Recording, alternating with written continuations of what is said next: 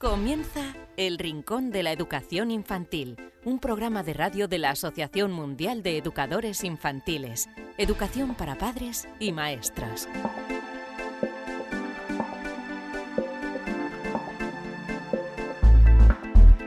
Hola a todos queridos amigos y seguidores del Rincón de la Educación Infantil, bienvenidos a este programa número 48, aquí donde la protagonista es la educación. Estos son los temas que trataremos en este programa de hoy. En primer lugar, charlaremos con Miguel Ángel Santos Guerra, toda una eminencia dentro del mundo de la comunicación, y hablaremos de cómo debe organizarse una escuela, las capacidades de los maestros, el perfil que tienen que tener los maestros y en definitiva cómo tener una educación eh, mejor. También contaremos con uno de nuestros expertos, con Rafael Sanz, que contestará todas vuestras preguntas, preguntas que nos habéis enviado a rincóninfantil.org.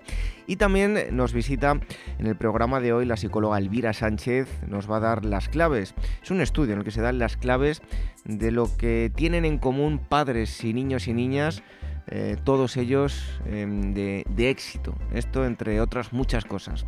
Nos va a traer hoy la psicóloga Elvira Sánchez. Y también en el apartado de las experiencias os hablaremos de música. Nos visita un cantante que además de cantante es educador. Nos hablará del proyecto Yo soy ratón. Programa cargado de contenidos, el de hoy. Os recordamos que si nos queréis escribir para cualquier cosa, como ha hecho Em, el eh, cantante del proyecto Yo Soy Ratón, Manu Rubio, con el que vamos a hablar ahora, para hacernos eh, llegar la información sobre su proyecto. Vosotros también podéis, nos tenéis que escribir a rincóninfantil.org. Pero si tenéis dudas para nuestros expertos, sugerencias de temas que os gustaría que tratásemos, también os podéis escribir ahí. Y nos podéis escuchar, ya lo sabéis, muchos de vosotros, los que os acabáis de incorporar, eh, os lo recordamos que a través de nuestras plataformas iBox y iTunes. Esas son las dos plataformas principales, aunque también nos podéis escuchar a través de Radio Sapiens. Podéis visitar su parrilla de programación radiosapiens.es. Tenéis muchos programas, es una radio online de carácter divulgativo.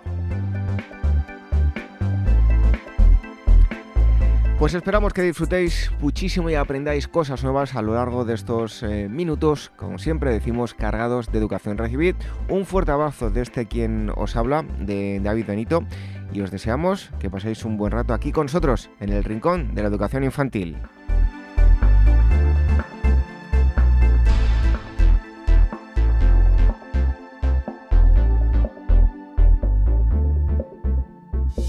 Un día tuvimos una idea redonda, poner nuestro granito de arena para la educación medioambiental. Y creamos el concurso escolar Cuidamos el Medio Ambiente. Tuvo tal éxito que repetimos un año y otro y otro y otro y una vez más los escolares de toda España nos van a presentar sus ideas para mejorar el planeta mediante trabajos manuales y creativos. Un mural, un rap, un vídeo, una casa tapón pues también, acepta el reto del planeta. Educa, motiva, conciencia. Porque los maestros tenemos esa responsabilidad para un futuro sostenible. ¿Eres profe de infantil, primaria o de educación especial? Pues participa.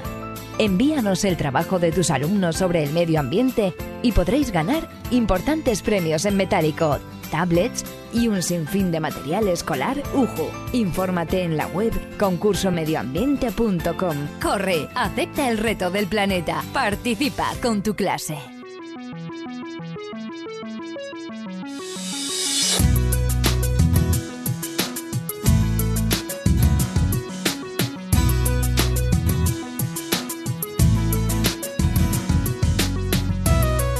En los próximos minutos, en la entrevista mm, que tenemos hoy dedicada a la entrevista del experto, así se llama esta sección, vamos a hablar de una cosa y de muchas al mismo tiempo.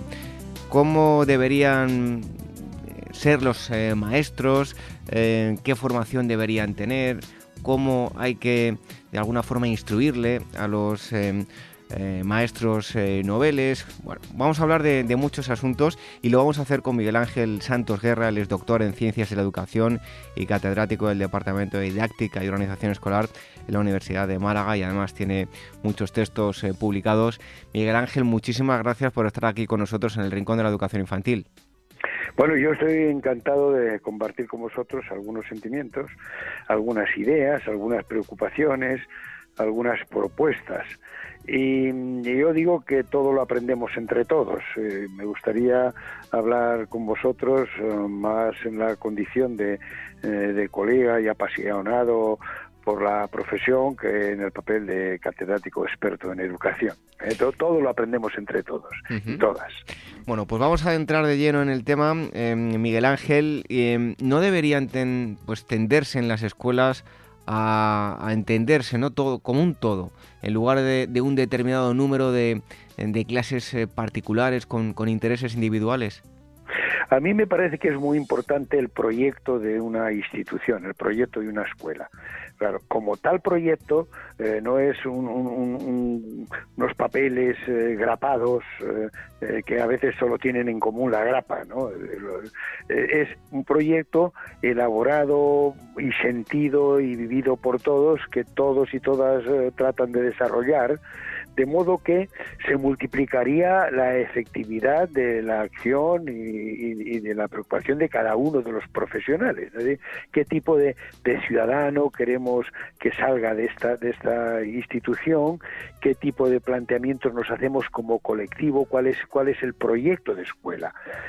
Y a mí me parece que desde el punto de vista organizativo, desde el punto de vista psicológico, desde el punto de vista eh, de, las rutinas eh, de las escuelas, el planteamiento del mí eh, se impone muchas veces del planteamiento nosotros, mi grupo, mi aula, mi despacho, mi pero no nuestro, nuestro. Y eso a veces lo subrayan, como te digo, pues actitudes personales, personas que, trabajan difícilmente con otros, que dialogan poco con otros, que se ayudan poco, que, discuten poco, que comparten poco. Pero, algunas veces también se hace desde el punto de vista de, la propia organización que marca los tiempos, los espacios, las parcelas. ¿eh? Sin, sin que esté presidida la institución y, ya, ya empezamos con cómo se, se forma el grupo. ¿eh? Eh, eh, ese, esa comunidad educativa, ese, ese claustro de, de, maestros y maestras, cómo, cómo se aglutina, en torno a qué. Y a veces es solo en torno a intereses. Estoy más cerca de mi familia, me interesa más este lugar que este otro, pero no en torno a un proyecto. Y a mí me parece que había que subrayar ese carácter colectivo de la acción. Eh, yo digo que no hay niño que se resista a 10 profesores que estén de acuerdo. ¿eh? No es igual que cuando uno dice una cosa, el otro otra, el otro la contraria, y cada uno tira para su, para su parte. ¿no? Me parece que es muy importante esto que me preguntas.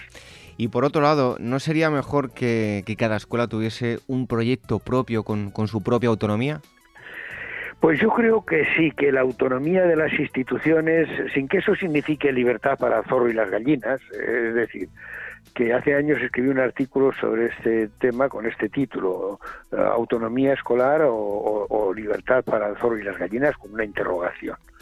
Es decir, que, que las instituciones que tengan eh, mucho dinero y muchos medios, pues sean instituciones de primera categoría y las otras de segunda, y las otras de tercera y las otras de cuarta. No, yo hablo desde la escuela pública, para todos, para todas, y hablaría de autonomía, no en el plan de competitividad de unas instituciones respecto a otras, sino de libertad para armar un proyecto adaptado al contexto, adaptado a la zona, adaptado a los padres, adaptado a los niños, y para ello hace falta autonomía curricular, autonomía organizativa y no someterse a las mismas prescripciones, exactas prescripciones para todos, todos a la vez, todos y todas al mismo tiempo, todos y todas de la misma manera, porque, porque eso, mm, claro, pues, pues impide eh, la adaptabilidad del proyecto a un determinado contexto, a unas determinadas necesidades, a unas determinadas peculiaridades de, de, las zonas, de las familias, de los niños y las niñas. Yo apuesto por una mayor autonomía mm, de las instituciones. No hay en el país instituciones con más prescripciones y más uniformes prescripciones eh, que una escuela. Yo creo que eso eh, es un, lastre para, para, la creatividad, para la innovación, para, para el estímulo y, para el predominio de las rutinas. ¿Cómo lo hacemos? Como siempre. ¿Y cómo lo hacemos? Como todos. ¿Y cómo lo hacemos? Como nos mandan a hacerlo. Ese planteamiento obedece a dos presupuestos muy peligrosos. Mandémoselo a hacer porque ellos no saben, obliguémoselo a hacer porque ellos no quieren. Los dos presupuestos nefastos. ¿eh? Por lo tanto, eh, en todo esto hay un, personaje que es fundamental, que son los maestros. Por lo tanto, Miguel Ángel, ¿qué destrezas y cómo debe estar formado un maestro? Bueno, yo creo, yo creo que la profesión que, tiene un maestro, que desempeña un maestro, es la más, la más extraordinaria, la más difícil, la más importante que se le ha encomendado al ser humano en la historia. Es decir, trabaja con la mente y con el corazón de los niños o de las niñas, en el caso de los maestros y maestros infantil. Y esa, esa, esa actividad que es tan importante, dice eh, eh, Herbert West, la historia de la humanidad es una larga carrera entre la educación y la catástrofe.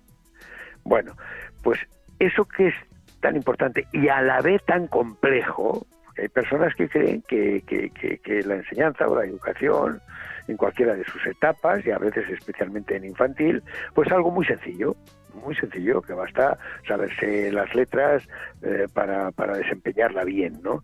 Recuerdo una vez unas, unas madres que decían, hoy la maestra va a un curso de, de, formación, de capacitación, de, pero no se sabe las letras, no se sabe lo que tiene que enseñar. Esto es extraordinariamente importante y extraordinariamente complejo. Entonces, para hacer esta tarea, ¿eh? ¿a quién tendríamos que seleccionar? ¿Al que no valga para otra cosa y ya por eso vale para la enseñanza? No. Yo creo que tendríamos que seleccionar a las personas más inteligentes, más valiosas, más comprometidas de la sociedad. Y en segundo lugar, esta no es una profesión inespecífica, requiere unos, unos conocimientos, unas destrezas, unas actitudes, pero, pero que, que no se pueden improvisar y que no las tiene todo el mundo y que hay que formar.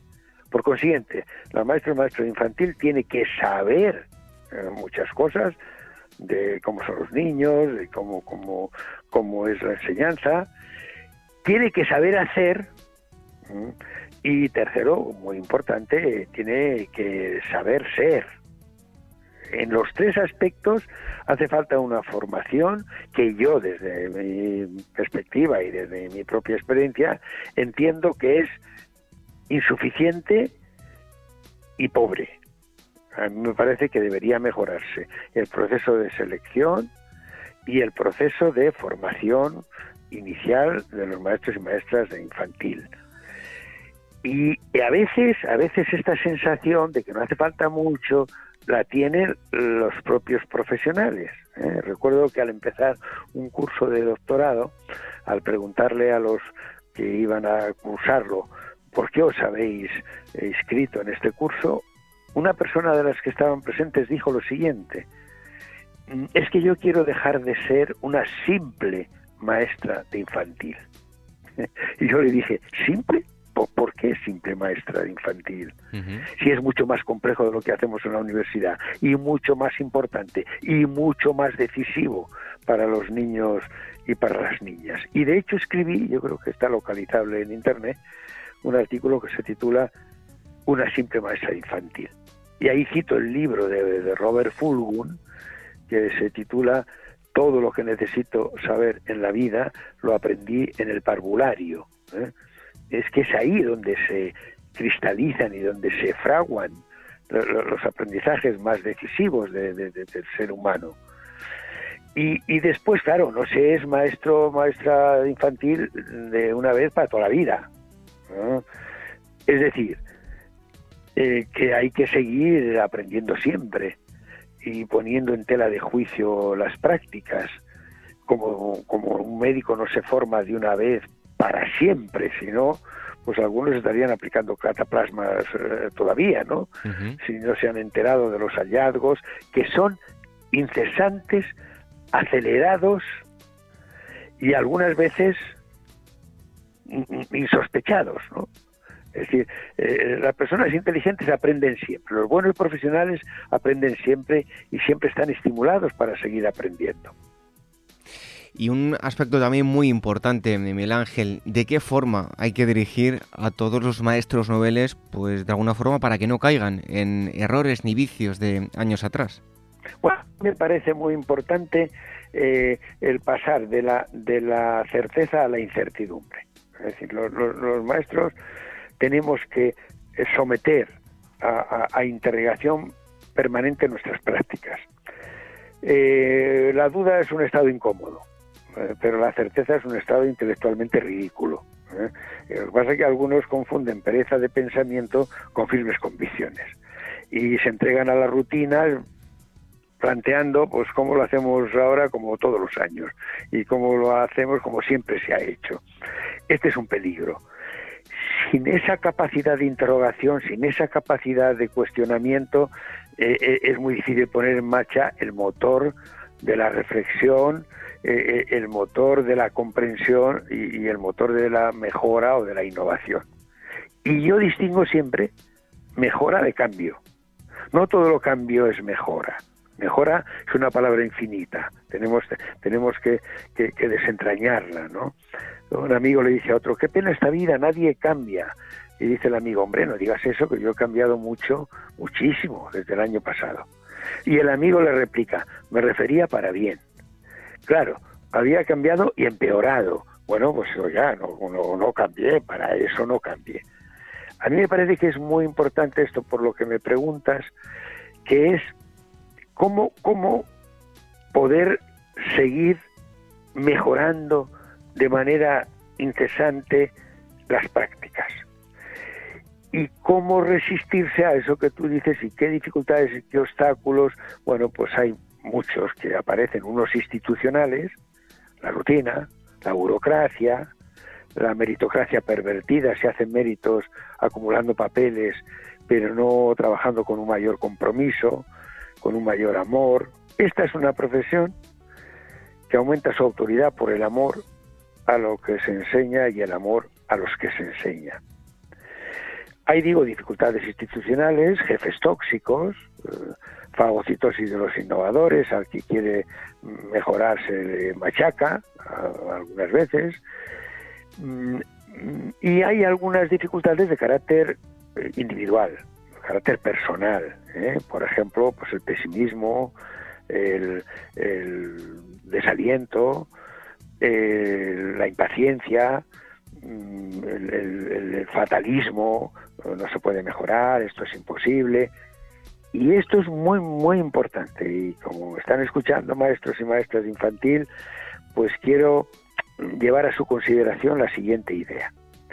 Va a haber muchas cosas de nuestra evolución que van a depender de lo que pasa a nuestro alrededor o de lo que pasa por encima de nosotros con nuestros sueldos, con, nuestro, con las leyes, con las familias. Pero buena, buena parte de nuestro desarrollo profesional va a depender de nuestra actitud. Mira, hace poco he publicado en Buenos Aires un libro para educación infantil que se titula La casa de los mil espejos y otros relatos para la educación infantil. Ellos la llaman inicial, pero bueno, para nuestra infantil. Y, y el título lo he elegido por una pequeña historia que cuento en el libro, en esos relatos, de una casa abandonada que hay en las afueras de una ciudad en, la que hay una sala en la que hay mil espejos, una sala circular con mil espejos. Y un perro vagabundo entra por un agujero que hay en la puerta, la casa está abandonada, sube una escalera y llega a la sala de los mil espejos. Y ese perro está muy feliz, muy contento, y empieza a dar saltos de alegría. Y ve que mil perros a su alrededor dan saltos de alegría. Y dice, este es un lugar maravilloso. Levanta el rabo Mm, saludando y ve que mil perros le saludan a él moviendo el rabo y dice qué, qué sitio más precioso, qué, qué lugar tan, tan hermoso, ¿no? Vendré siempre que pueda. Horas después pasa por allí otro perro. Entra por el mismo agujero, por la misma escalera, llega a la mismísima sala, a la sala de los mil espejos. Ese segundo perro está rabioso, enfurecido, entristecido, y saca los colmillos de manera violenta y ve que mil perros a su alrededor sacan los colmillos y le amenazan y, piensa que lugar tan horrible, este es un lugar desastroso. Empieza a ladrar de manera violenta y ve que mil perros le ladran a él y sale despavorido. No volvería a pisar este lugar. Y al acabar este relato me pregunto, ¿no será la escuela la casa de los mil espejos? que nos devuelve multiplicada por mil la actitud que nosotros llevamos allí cada día. Y de hecho, de hecho, todos sabemos, y no hace falta pensar mucho para ello, que 20 centímetros que separan dos aulas en infantil, 20 centímetros, un tabique, tiene de un lado, en un curso, en un grupo, un una maestra, un maestro eh, feliz, entusiasta, que hace felices a los niños, que los padres eh, eh, le adoran. Y, y, y, con el mismo sueldo, la misma, el mismo ministro, el mismo, el mismo consejera. Y del otro lado del tabique, del otro lado del tabique, en la misma escuela, con todo igual, hay una maestra o un maestro atormentado, entristecido, que, hace tristes y, hace amargos a todos los que mira y a todos los que toca. Pues me parece interesante esto que nos cuenta relacionándolo con la autoridad, porque está claro que una escuela necesita, pues es una autoridad, un director, pero hay que entender autoridad em, no como tal vez muchos lo entiendan, sino con la definición de ser capaz de ayudar, ¿no? Bueno, yo tengo un libro recientemente publicado en, en Graó, en, Argentina también está publicado el mismo libro y traducido al portugués sobre este tema de la dirección y le he dado el título metafórico Las feromonas de la manzana, el valor educativo de la dirección. Frente a visiones gerencialistas de la dirección, yo hablo del director, la directora, el equipo que hace crecer a la comunidad, la palabra autoridad viene de autor, augere, autoritatem, hacer crecer. Augere significa hacer crecer. Tiene autoridad quien ayuda a crecer. ¿Y por qué ese título? Porque las manzanas tienen unas feromonas que si tú metes en una bolsa frutas verdes, caquis, kiwis verdes y una manzana, las frutas verdes maduran por la influencia beneficiosa de las manzanas, de las feromonas de las manzanas. Por eso yo digo que quien controla, machaca, humilla, desalienta, mm, eh, manda, eh, puede tener poder, pero no tiene autoridad, no tiene autoridad educativa. Y en el libro digo, el perro controla el rebaño, pero el rebaño no le sigue. ¿Por qué? Porque, porque, porque no es un líder, porque no ayuda, porque no hace crecer, porque no hace desarrollarse sino más bien todo lo contrario. El papel de las direcciones a mí me parece que es muy importante y que hay que cuidarlo mm, más de lo que, de lo que actualmente se hace. Entendiendo que, que, la autoridad desde esta perspectiva, ¿eh? no de que controla, manda, eh, corrige, eh, presiona, burocratiza, mm, sino el que coordina, escucha, ayuda, mm, promueve eh, y es eh, un, factor de crecimiento y de desarrollo de los que integran la comunidad. Pues interesantísima esta conversación que hemos tenido con Miguel Ángel Santos Guerra sobre la educación y cómo debería ser la educación, por lo menos de aquí al futuro, para, para mejorarla. Miguel Ángel, muchísimas gracias por haber estado aquí con nosotros en el Rincón de la Educación Infantil. Y permíteme que haga una llamada, como no podía ser menos, a la importancia que tienen las familias en la escuela infantil. ¿Eh? Eh, la presencia, la participación, eh, el ejemplo, la ayuda de las familias es fundamental. La escuela tiene que ser permeable, dejar abierta la escuela a que lleguen a ayudarnos las familias y, y, nosotros estar en contacto con ellas para saber quiénes son los niños con los que estamos y cómo son. Muchas gracias por haberme permitido compartir con vosotros algunas preocupaciones en este ratito que hemos tenido juntos. Pues un fuerte abrazo y hasta pronto. Hasta pronto, David, encantado.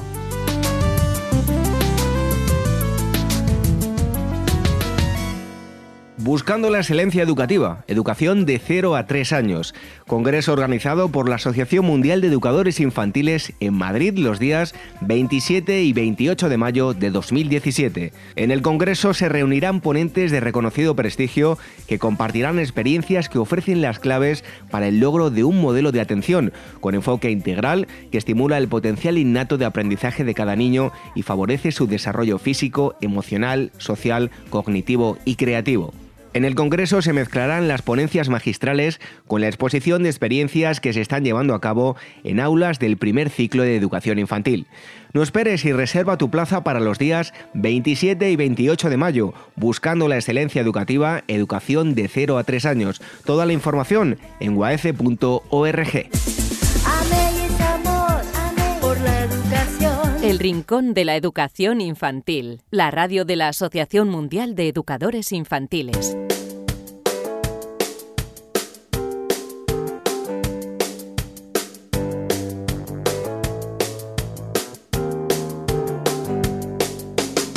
En el Rincón de la Educación Infantil llega el momento de hablar de estudios y siempre lo hacemos con la psicóloga Elvira Sánchez. Bienvenida un día más aquí al Rincón de la Educación Infantil, Elvira. Pues un placer como todas las semanas. Cuéntanos a ver, ¿qué nos traes hoy? Pues mira, hoy te traigo, eh, eh, te traigo un poco las claves, ¿no? Eh, para saber qué tienen en común los padres de los niños que tienen éxito. Entonces, un poco para saber cómo lo tenemos que hacer, ¿no? Según varias investigaciones. Pues a ver, cuéntanos cuáles son. Pues mira, eh, David, todos los padres quieren que sus hijos y sus hijas triunfen, que sean adultos de éxito, pero realmente, bueno, no existe una fórmula mágica que nos permita criar a los niños de forma que tengan un buen futuro garantizado. Pero lo que sí existen son una serie de, factores, ¿no? Que predicen que el niño de hoy será el adulto, el adulto exitoso del mañana. Y es que parece que los psicólogos han dado con las claves que auguran, en cierta forma, el triunfo y en gran parte la responsabilidad eh, lo tienen los padres. Y Elvira, cuéntanos, ¿cuáles son esas claves? Pues mira, estas son algunas de las características comunes a los padres que educan a hijos que, sería, que serán los adultos con éxito. Primero, se ocupan de que sus hijos cumplan con sus responsabilidades en el hogar. Mira, la, eh, bueno, el exdecano de estudiantes de la Universidad de Stanford asegura que si los niños no están lavando platos, significa que alguien más está haciendo eso por ellos. Es decir, este experto asegura que aquellos niños que se ocupan de ayudar con las tareas, pues como hacer la colada, bueno, algo tan sencillo como, por ejemplo, separar la ropa en colores, ¿vale? Tampoco hace falta, eh, según la edad, habrá que ir pidiéndoles que colaboren de una manera o de otra, o, ir a o sacar la basura. Bueno, pues son después buenos compañeros de trabajo, son capaces de asumir tareas de manera independiente y tienen más empatía. Luego, David, la segunda clave es que los padres ayudan a sus hijos a tener habilidades sociales. Mira, investigadores de la universidad de, bueno, de las universidades de Duke y Pensilvania encontraron una relación entre las habilidades sociales, eh, bueno, en la escuela infantil, en la guardería, y el éxito como adultos 20 años más tarde. Un estudio, bueno, este estudio se realizó con 700 niños de todos los rincones de Estados Unidos. A ver, ¿cómo es eso? Explícanos, háblanos más acerca del estudio. Mira, pues sí, los investigadores de, bueno, como te comentaba, de Duke y de Pensilvania, vieron que los niños capaces de ayudar a otros, eh, de cooperar con sus compañeros y entender sus sentimientos eran más propensos a obtener un título universitario y un trabajo cuando llegaban a los 25 años que aquellos con habilidades sociales limitadas. Eh, Christine Schubert, que es la directora del programa de la Fundación bueno, Robert Wood Johnson, que financió esta investigación, asegura que desde una edad temprana estas habilidades, las habilidades sociales, pueden determinar si un niño va a ir a la universidad o a prisión y si termina en empleados o, adictos. desde luego que unas declaraciones un tanto... Bueno, yo no me aventuraría a decir tanto, ¿no? Yo tampoco, yo realmente David, yo tampoco, pero bueno, ella sí, supongo que tendrá datos suficientes para hacer una afirmación así. De todas formas, eh, lo que está claro es que según esta, esta investigación de, bueno, de la Universidad de Duke y Pensilvania, eh, lo que pasa en los primeros años de vida, ellos dicen guardería en la escuela infantil, realmente es determinante de lo que pueda pasar en el futuro. ¿Y cuál es la tercera clave para que los hijos triunfen y sean unos adultos de éxito? Pues mira, eh, los padres tienen altas expectativas para sus hijos. Mira, te cuento, tras una encuesta con 6.600 niños nacidos en 2001, el profesor eh, Neil, bueno, y sus colegas de la Universidad de California descubrieron que las expectativas que los padres tienen puestas en sus hijos son determinantes para su futuro. Los padres que vieron la universidad en el futuro de su hijo eh, parecían dirigir a su hijo hacia esa meta, independientemente de los ingresos bueno, y de otros activos. Bueno, nos estás hablando de lo que es el, efecto Pigmalión, ¿no? Exacto. Sí, sí, o lo que es lo mismo, lo que una persona espera de otra puede llegar a servir como profecía autocumplida. Mirad, la cuarta clave, eh, te comento que son, que bueno, que se trata de que son padres con relaciones saludables. Vamos a ver, un estudio de la Universidad de Illinois eh, reveló que los niños criados en familias desestructuradas o conflictivas ya sea que los padres estén juntos o separados, ¿vale? No hablamos de padres eh, divorciados, sino de, familias desestructuradas o conflictivas. Bueno, suelen tener un futuro peor que aquellos cuyos padres pues se llevaban bien.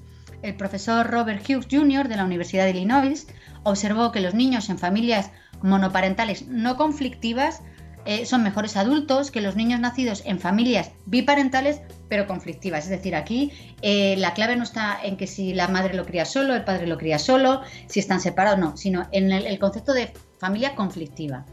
Y vio que bueno, los adultos que se divorcian de forma conflictiva también están produciendo un daño, pues obviamente en el futuro de sus hijos. Por lo tanto, para que un niño se desarrolle de manera sana necesita, digamos, un ambiente tranquilo. Eso es. Además, mira, añaden que, la quinta clave es que los padres tienen que tener, bueno, pues un nivel educativo más alto.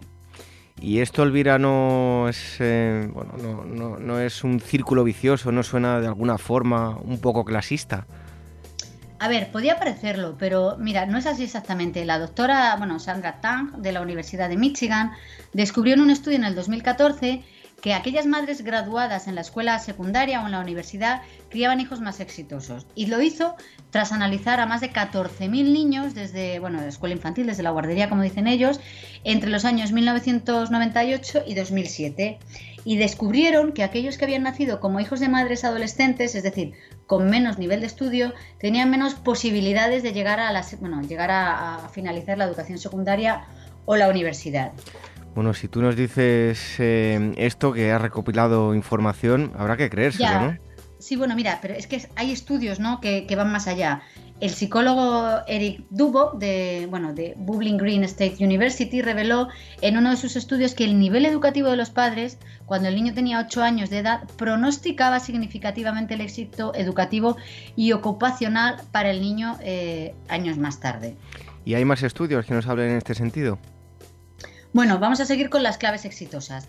Eh, les enseñan los padres que, tienen niños que en teoría serán exitosos en el futuro, les enseñan matemáticas en una edad temprana. Y te cuento cómo han llegado a esta conclusión. En un estudio llevado a cabo con 35.000 niños de hasta 6 años de edad, realizado entre, bueno, en Canadá, Inglaterra y Estados Unidos, desveló eh, como una gran ventaja para el futuro para el futuro desarrollar habilidades matemáticas desde una temprana edad.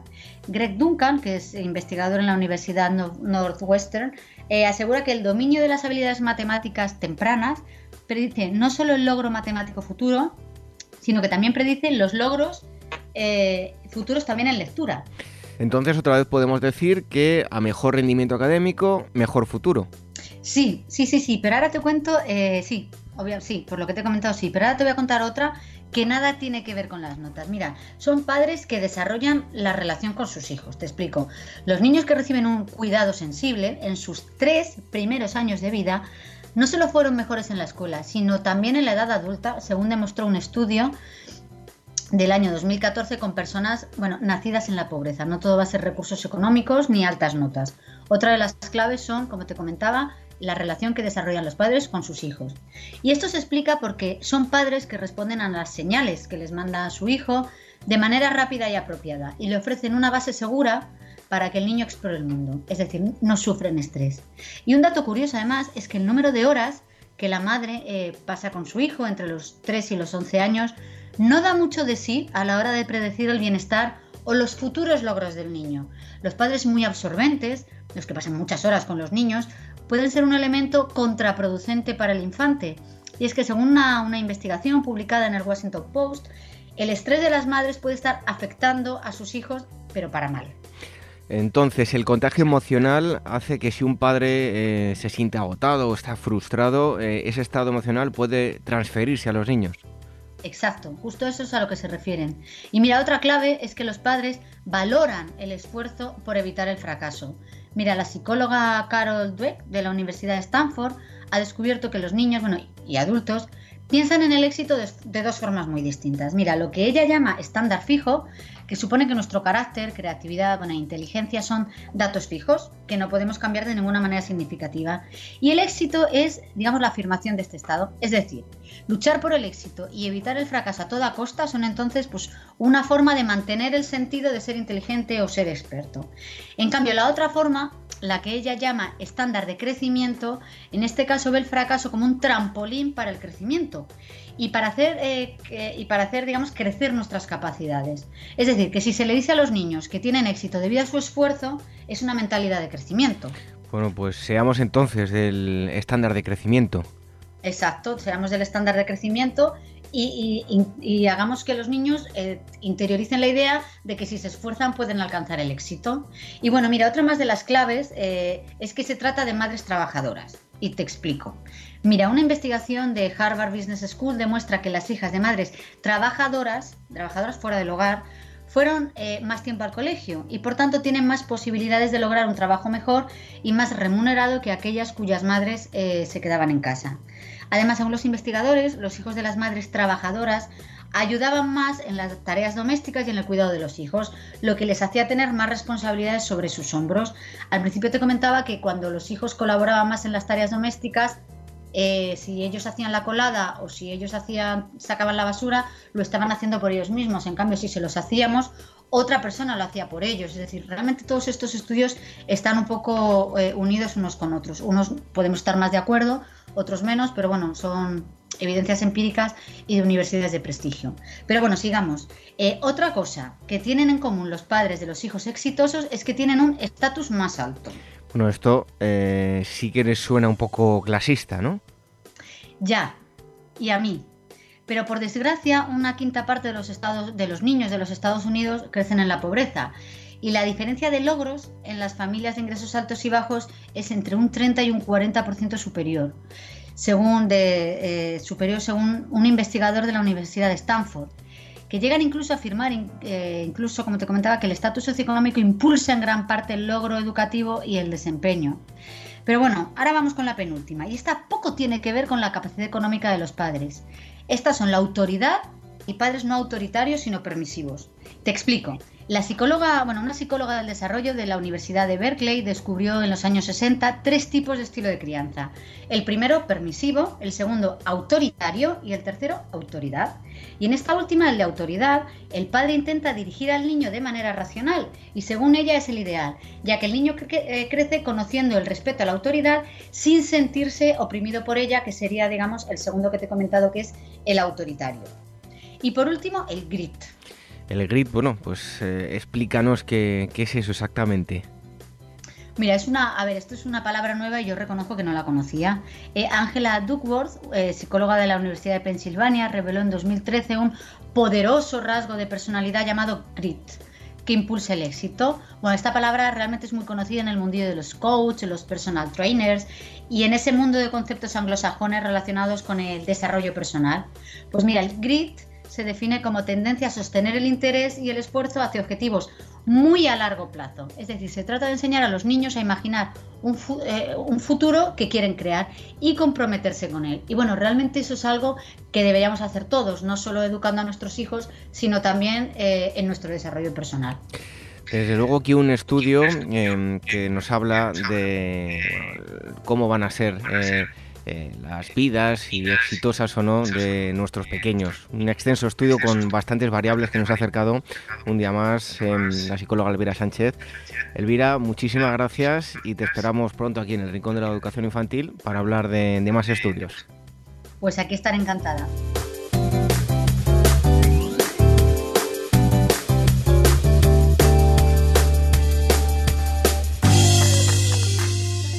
¿Quieres formar parte de la gran familia de profesionales de la educación infantil del mundo? Solo en Facebook somos ya más de 110.000.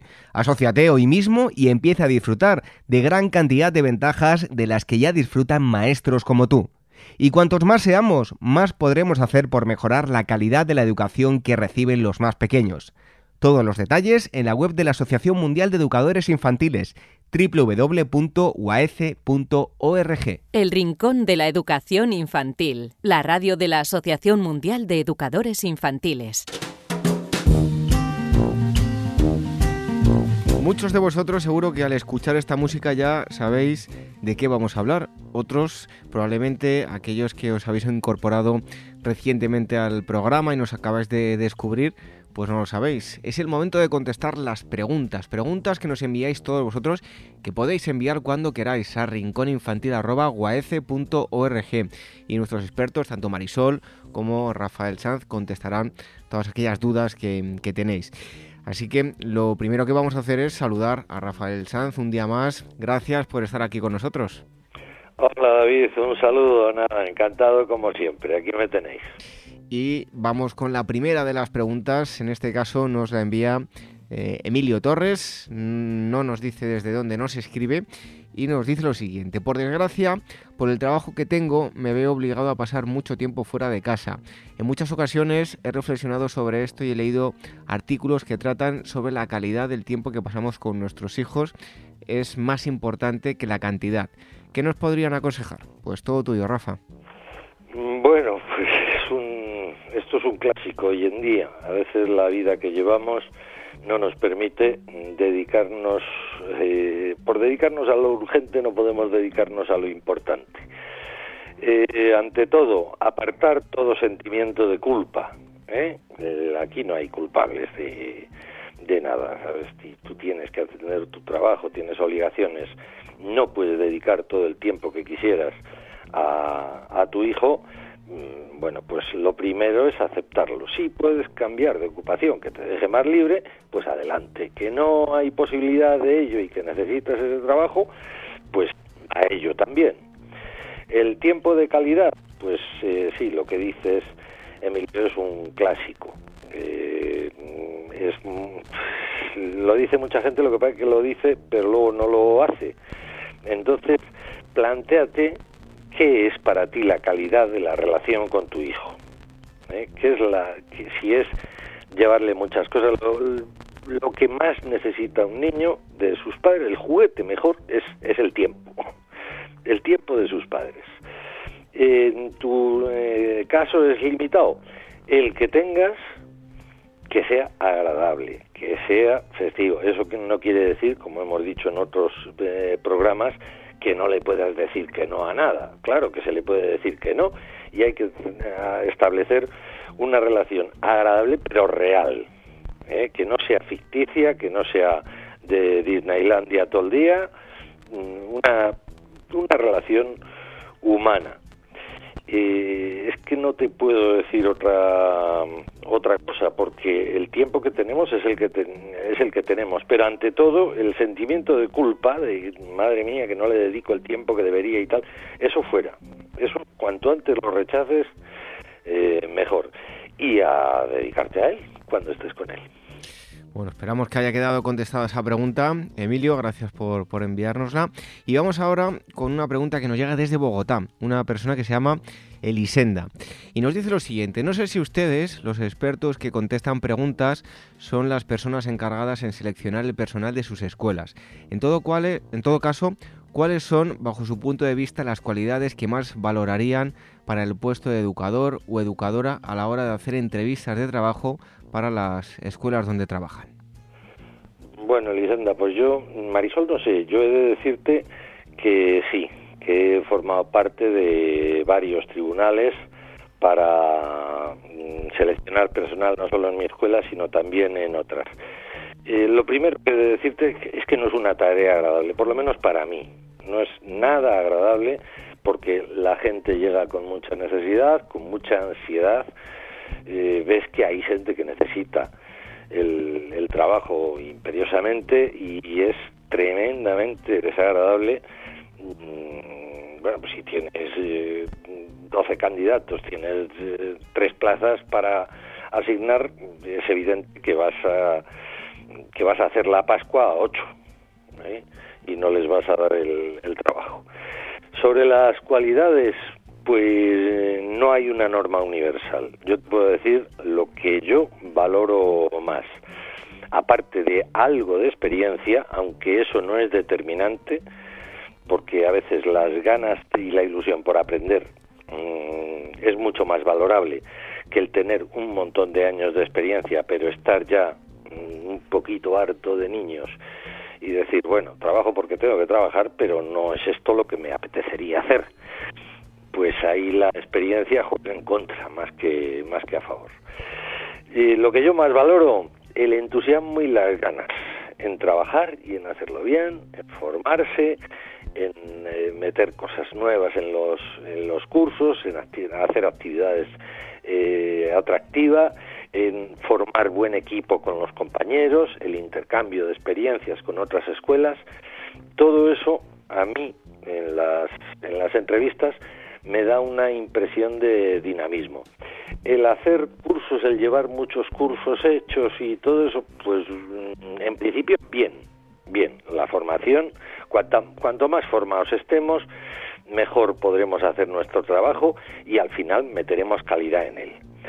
Eh, pero tampoco es determinante. Para mí lo más determinante es la entrevista. Lo que yo vea que cómo se han hecho estos cursos, si se han hecho para obtener créditos o para obtener puntuación, o si se han hecho porque hay un interés innato por eh, aprender y formarse para luego meterlo en la actividad, en la actividad cotidiana docente. Mm, no sé si te he respondido en algo, pero es que mm, no todos los entrevistadores son iguales, no todos valoran las mismas eh, cosas, las mismas cuestiones, pero yo creo que lo que te he dicho del, del entusiasmo del trabajo, eso agrada a cualquier entrevistador. Desde luego, yo suscribo lo, que dice mm, Rafael. Y vamos con la tercera pregunta. En este caso, eh, nos escribe mm, Monse Rubiales desde Madrid y nos pregunta lo siguiente: ¿Cuáles creen que son las claves para atraer la atención de los alumnos que tenemos en las etapas de infantil? Bueno, pues eh, sí es verdad que a veces son muy difusos y es difícil el el Yo no sé, sé si tú estarás en alguna clase y con qué edades, pero vamos, en general a veces eh, pues cuesta el, el, captar, el lograr captar su atención para algo, para alguna actividad que quieras plantearles, para algo. Eh, yo lo que te aconsejaría es que fueses muy variada en las formas de intentar captar su atención eh, te parece raro y alguien que lo oiga pues también pero yo a veces entro a la, a la cuando estoy en ella haciendo el gallo. Un gallo además o cualquier nueva eh, bastante ruidosa bastante escandalosa. Bueno todos dejan lo que están haciendo y me miran. Digo de momento ya tengo la mirada y entonces luego ya depende de ti lo que seas capaz de mantener ese pequeño instante en el que has captado su atención para plantear una actividad que les, que les guste y les interese. Otra forma totalmente distinta, totalmente contraria a esa, que también me funciona. Eh, cojo un cuento y me pongo en una esquina a, a verlo. Son enormemente cotillos los, los críos pequeños y siempre hay alguno que va a ver qué estoy viendo, qué estoy haciendo, que, no sé qué. Y luego me empieza a venir otro y otro y otro. Al final los tengo a todos. Y le digo, bueno, pues venga, vamos a ver este cuento. Vamos, sentaros que lo, que, lo vamos a ver entre todos. fíjate que dos formas más diferentes de captar la atención. Y es que no hay un... no hay eh, algo concreto de esto, esto funciona no, depende del contexto, depende de los niños, depende de cómo te sientas tú, pero sí que es bueno hacer un planteamiento de decir, a ver, ¿cómo, cómo los capto? ¿Cómo los capto? Doy saltos, doy, me, me siento, empiezo a poner el material en la mesa para que mm, se sientan atraídos, ¿cómo los motivo? El elemento fundamental que funciona es la motivación. Si se sienten motivados, pues van, van a ello, pero vamos, como, como, como corderos. Entonces, eso es lo que tienes que plantearte y ver qué les puede interesar en este momento, qué, porque es el que más va a captar su... Con eso es como vas a captar más su atención. Las tres preguntas que nos habéis enviado hoy a rincóninfantil.org, Emilio Torres, Elisenda y Monse Rubiales, esta última pregunta, muchísimas gracias a todos que, mm, por habernos enviado las preguntas, a Rafael Sanz por haberlas contestado, seguro que han quedado aclaradas y mm, le damos las gracias nuevamente a, Rafael y te esperamos aquí muy pronto en el Rincón de la Educación Infantil. Un fuerte abrazo, Rafael. Venga, un abrazo, David, y encantado de poder, si puedo aportar algo, pues estaré encantado de, ponerlo al servicio de quien nos escuche.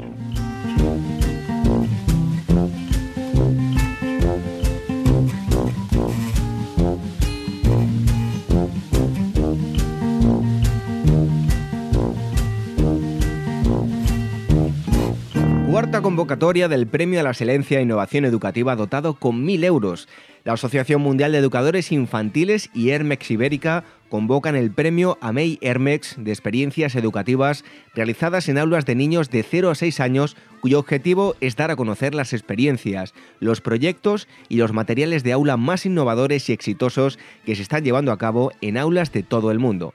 El premio consta de dos categorías, experiencias con niños y niñas de 0 a 3 años y experiencias con niños y niñas de 3 a 6 y 7 años de edad. Tenéis para enviar toda la documentación hasta las 24 horas del domingo 7 de mayo de 2017. El proyecto premiado recibirá un premio de 1.000 euros y será entregado durante la realización del Congreso de AMEI que se celebrará en Madrid en el mes de mayo de 2017. Más información en uaece.org. El Rincón de la Educación Infantil, la radio de la Asociación Mundial de Educadores Infantiles.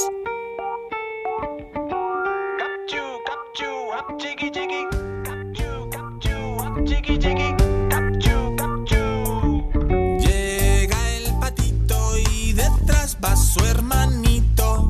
Caminan de puntillas, no quieren molestar.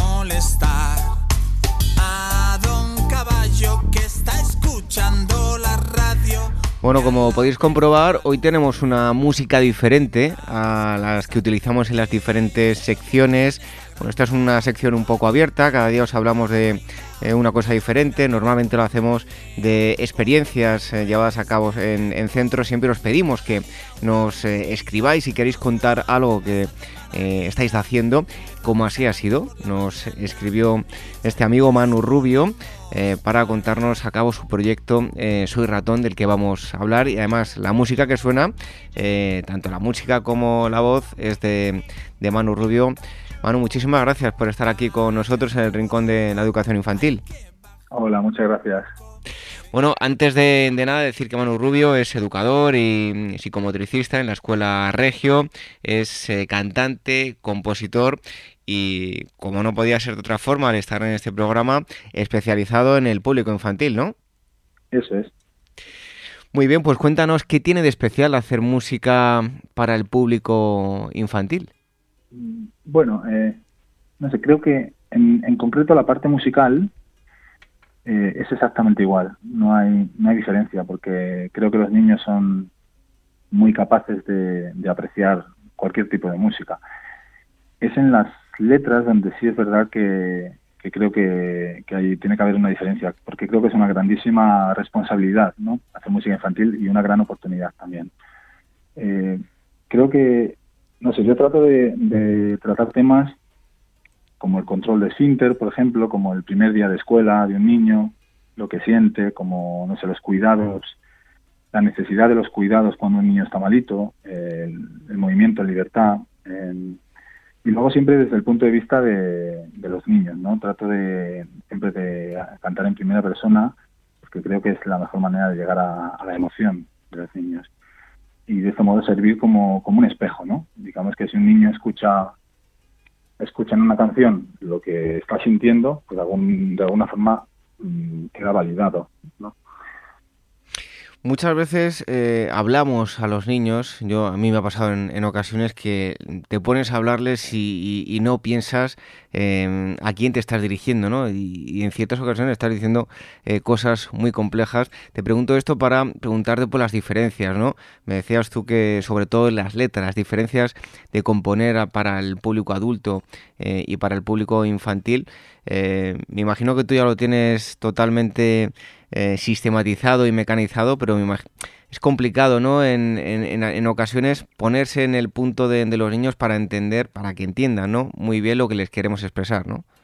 Claro, yo creo que es, creo que es necesario ajustarse al, momento evolutivo al niño, o sea, de los niños, ¿no? Hablar de las cosas que a ellos les les, eh, les afectan, les importan, ¿no? Como sobre todo en las letras, pues ahí podemos podemos ajustarnos, ¿no? Eh, porque es una gran oportunidad, ¿no? De, de, por ejemplo, hay una canción en mi disco que se llama Caca, que digamos yo creo que es el, hit del disco, y, básicamente habla de, que la retirada del pañal no, no depende del clima, ¿no? sino que, depende, que es una cuestión madurativa del niño y, y, que un niño lo hace naturalmente y muy rápido cuando llega su momento, cuando está maduro para hacerlo. ¿no? Y es lo que decía antes, ¿no? si tú como niño, si tú eres un niño de unos dos años y medio, tres años, y estás en ese momento, dos años y medio, tres años y medio, que estás en ese momento que te vas a retirar el pañal dentro de muy poco, normalmente los papás empiezan a, contarle cuentos eh, con el tema de la caca, ¿no? Y creo que con una canción, con las canciones, con esta canción, por ejemplo, pues es una forma de que los niños vean reflejado esas cosas que les suceden y, que puedan, y pues lo que decía antes, ¿no? Ver, verlo validado y, y, bueno, y creo que les puede servir. Manu, eh, yo soy ratón, cuéntanos, que yo soy ratón, es un proyecto bastante más amplio, ¿no? Bueno, a ver, eh, yo soy ratón eh, nace de mi experiencia en la escuela Regio, ¿vale? Que está en Madrid, y ahí como educador y como psicometricista. Y bueno, empecé hace ya cinco años y la verdad es que al muy poco tiempo me di cuenta que, que a muy poco tiempo de trabajar con los niños me di cuenta de que los niños eran capaces de apreciar todo tipo de música. Me da cuenta que el, niño cuyo padre es rockero le gustaba el rock. Al niño cuyo padre es de, la India le gusta la música india. A los africanos le gusta, ¿sabes? O sea que los límites se los estamos, eh, me di cuenta que se los estamos poniendo nosotros, ¿no? O sea, al, al poner, al limitar, al limitar la música un poco a lo que a nosotros no, nos gusta, ¿no? Eh, entonces, pues, bueno, pues poco a poco empecé a, yo siempre he hecho música adulta, entre comillas, ¿no? Si puedo llamar de alguna forma, y poco a poco de esta experiencia con los niños, del día a día, con los niños y con los padres, ¿no? Y viendo a los padres, em, pues me empezaron a ocurrir esta pues estas canciones, ¿no? De la caca, otras muchas, ¿no? Otra que se llama Canción Protesta, que da, que da título al disco. Y, y, nada, y realmente las, las cantaba en la escuela, no, no tenía para nada pensado hacer un disco, pero cierto día me di cuenta que tenía 12 canciones y dije, bueno, pues si hago, si hago tres más, eh, vamos adelante y me hago un disco, ¿no? Y la verdad que siempre he encontrado muchísimo apoyo en la escuela y, y bueno, y la verdad que estoy hace ya dos años que, que saqué el disco y, empecé tocando mucho en la escuela y ahora la verdad que me llaman de muchos sitios, estoy tocando un montón y parece que gusta bastante. Pues cuéntanos en qué consisten vuestros em, los conciertos que, das y sobre todo cuál es la respuesta de, los niños y niñas que están contigo. Sí, vale. Eh, bueno, sí, como has dicho, los conciertos los realizo yo solo. Con el disco hay un montón de, músicos buenísimos, pero pero el disco sí los conciertos sí los realizo yo solos. ¿En, qué consisten? A ver, eh, depende. Hay están por un lado están los conciertos que realizo en la escuela, que son los realizamos semanalmente, yo y mi compañero, que tengo otro compañero que también es músico, y por otro lado, digamos que son los conciertos de Yo soy Ratón, ¿no? que realizo los fines de semana. ¿no? Eh, los conciertos estos, pues básicamente soy yo con la guitarra, ¿vale? Con un par de pedales que tengo para, para que suene un poquito mejor. Y, y toco mis canciones, pero también toco pues muchas muchas canciones de scouts, ¿no? O sea, un poco para dinamizar los conciertos, porque como decía, son los niños, pues hay que para engancharles, pues también tiene no puedes estar todo rato sentado y cantando y ya está, sino que tienes un poco que conectar, ¿no? Y la forma de conectar, de, romper la dinámica es eh, pues levantarme y cantar canciones de scout en las cuales los niños pues mueven el cuerpo, se fijan en ti porque porque tienen que imitarte, ¿no? Entonces, eh, bueno, para mí una gran inspiración siempre ha sido eh, un artista argentino que se llama Luis Peccetti, del cual he sacado muchas de esas canciones, la verdad. Bueno, me imagino que durante todo este tiempo pues habrás tenido mil y una anécdotas con, con, los niños. Los niños no tienen vergüenza, se acercan y te dicen lo que, lo que piensan realmente. No sé, ¿tienes alguna que nos puedas contar? Mm, sí, bueno, a ver, eh, los niños. Tengo, vaya, tengo anécdotas de niños y tengo anécdotas de, de padres, ¿no? Porque, a ver, los, los me, parece que los niños no, según los padres, parece que no están disfrutando si no están bailando, ¿no? Eh, y yo invito un poco a los padres a mirarse a ellos mismos y, a ver qué hacen ellos en los conciertos, ¿no? Porque yo personalmente, cuando a un concierto, me encanta mirar y ver la ejecución de los artistas y para nada nunca me gusta bailar, ¿no? Entonces, yo veo muchos conciertos que los papás están como fijándose en el niño, claro, nos encanta ver a, nuestros hijos disfrutar, ¿no? Pero parece que solo disfrutan cuando bailan y no entonces parece que les mueven, les cogen de los hombros, venga, pero baila, no sé qué, pero baila, baila. Y, y eso me, resulta, lo entiendo, porque es normal, pero, pero que unos, unos niños, yo lo veo, ¿no? Unos niños disfrutan eh, bailando y cantando, otros se refugian en las piernas de su papá o de su mamá, otros se colocan muy cerca de la guitarra porque lo que quieren es ver las cuerdas vibrar, ¿no? Y otros quieren tocar la guitarra todo el rato, otros te miran de lejos, otros están a otras cosas, pero en cuanto paras, miran y te piden otra quiero decir que, que, los niños disfrutan a su manera. Y bueno, y sobre una anécdota, eh, bueno, pues en la escuela, en la escuela ya te digo que realizamos eh, yo y mi compañero eh, conciertos semanales y, bueno, la verdad que, claro, a lo largo del curso estos conciertos se convierten en, en un gran acontecimiento, ¿no? Los niños les encanta, en cuanto nos ven, pues se ponen a gritar, a, por ejemplo, hoy he hecho uno y es que entras por la puerta y es alucinante, ¿no? Y claro, los niños, claro, eso te sube el ego muchísimo, ¿no? Como es lógico. Y, y bueno, un día un día estoy aquí tocando, ya lleva un rato de concierto, y ya empieza, empieza a decirme, Manolo, cállate, cállate, ya Manolo, cállate. Bueno, la verdad es que me, me bajó, me bajó me bajó de las nubes, pero me hizo, me hizo mucha gracia. Bueno, eh, hablábamos y escuchábamos una de, tus canciones, pero eh, ¿cuáles son los proyectos futuros? Tienes un, un, eh, trabajo reciente, ¿no? Sí, estoy, estoy ahora mismo grabando mi segundo disco con, el productor, con Paul, Paul Castejón, que es el mismo productor del anterior, del anterior disco y, bueno, la persona que hace que suene tan bien realmente es él, ¿no? Y bueno, pues estoy grabando el segundo disco ahora, creo que estará básicamente, creo que para mayo más o menos estará. El nombre va a ser, va a ser la misma, la misma onda, ¿no? Canción protesta infantil que le llamo yo. Y se va a llamar No soy un muñeco. Yo creo que va a estar muy bien también.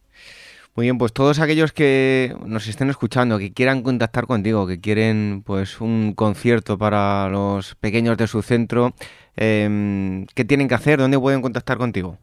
Vale, pues eh, lo mejor es eh, visitar la web www.yosoyratón.com y desde ahí pues eh, cualquiera puede ver los conciertos que tengo o puede contactar conmigo, yo los recibo, contesto muy rápido, puedo ir a escuelas a tocar, puedo tocar en, todo tipo de espacios.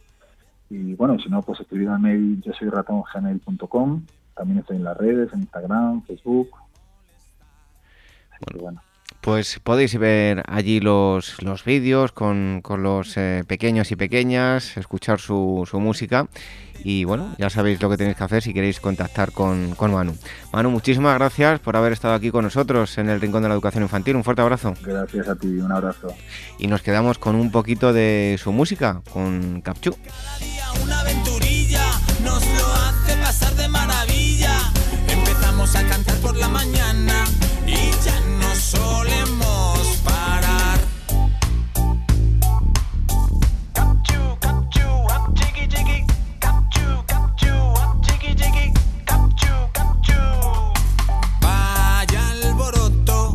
Nuestro Twitter, arroba.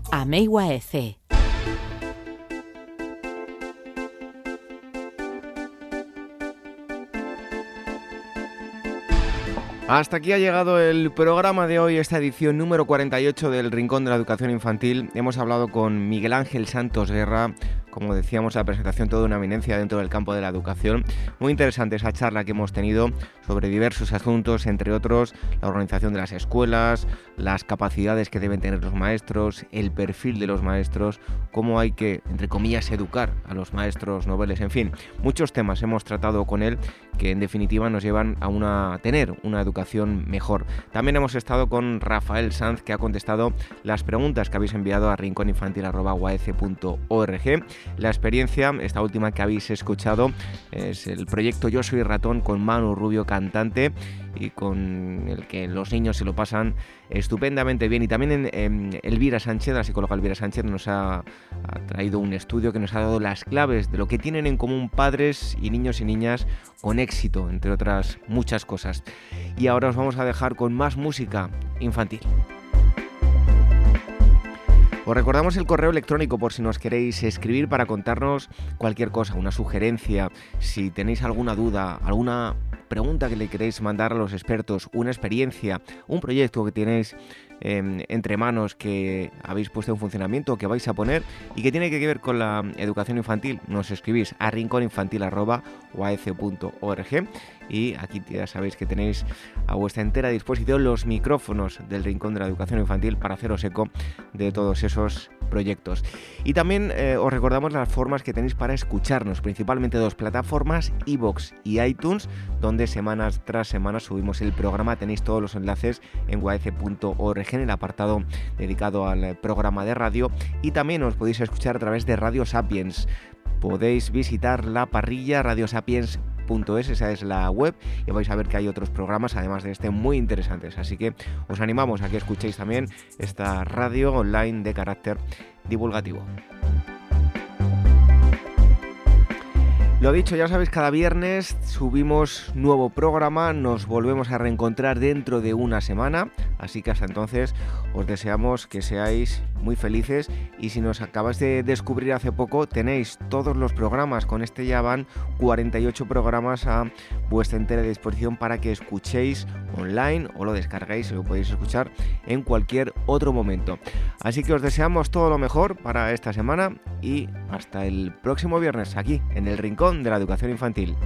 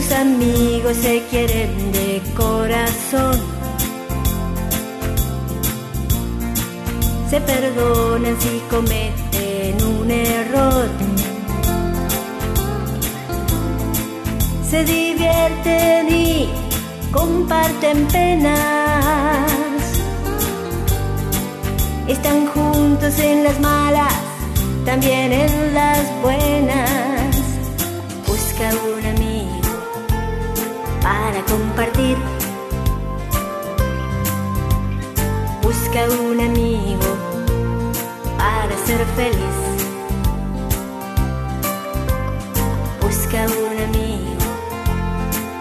compartir. Busca un amigo para ser feliz. Los amigos se quieren de corazón. se perdonan si cometen un error. Se divierten y comparten penas. Están juntos en las malas, también en las buenas. Los amigos se quieren de corazón. Se perdonan si cometen un error. Se divierten y comparten penas. Están juntos en las malas, también en las buenas.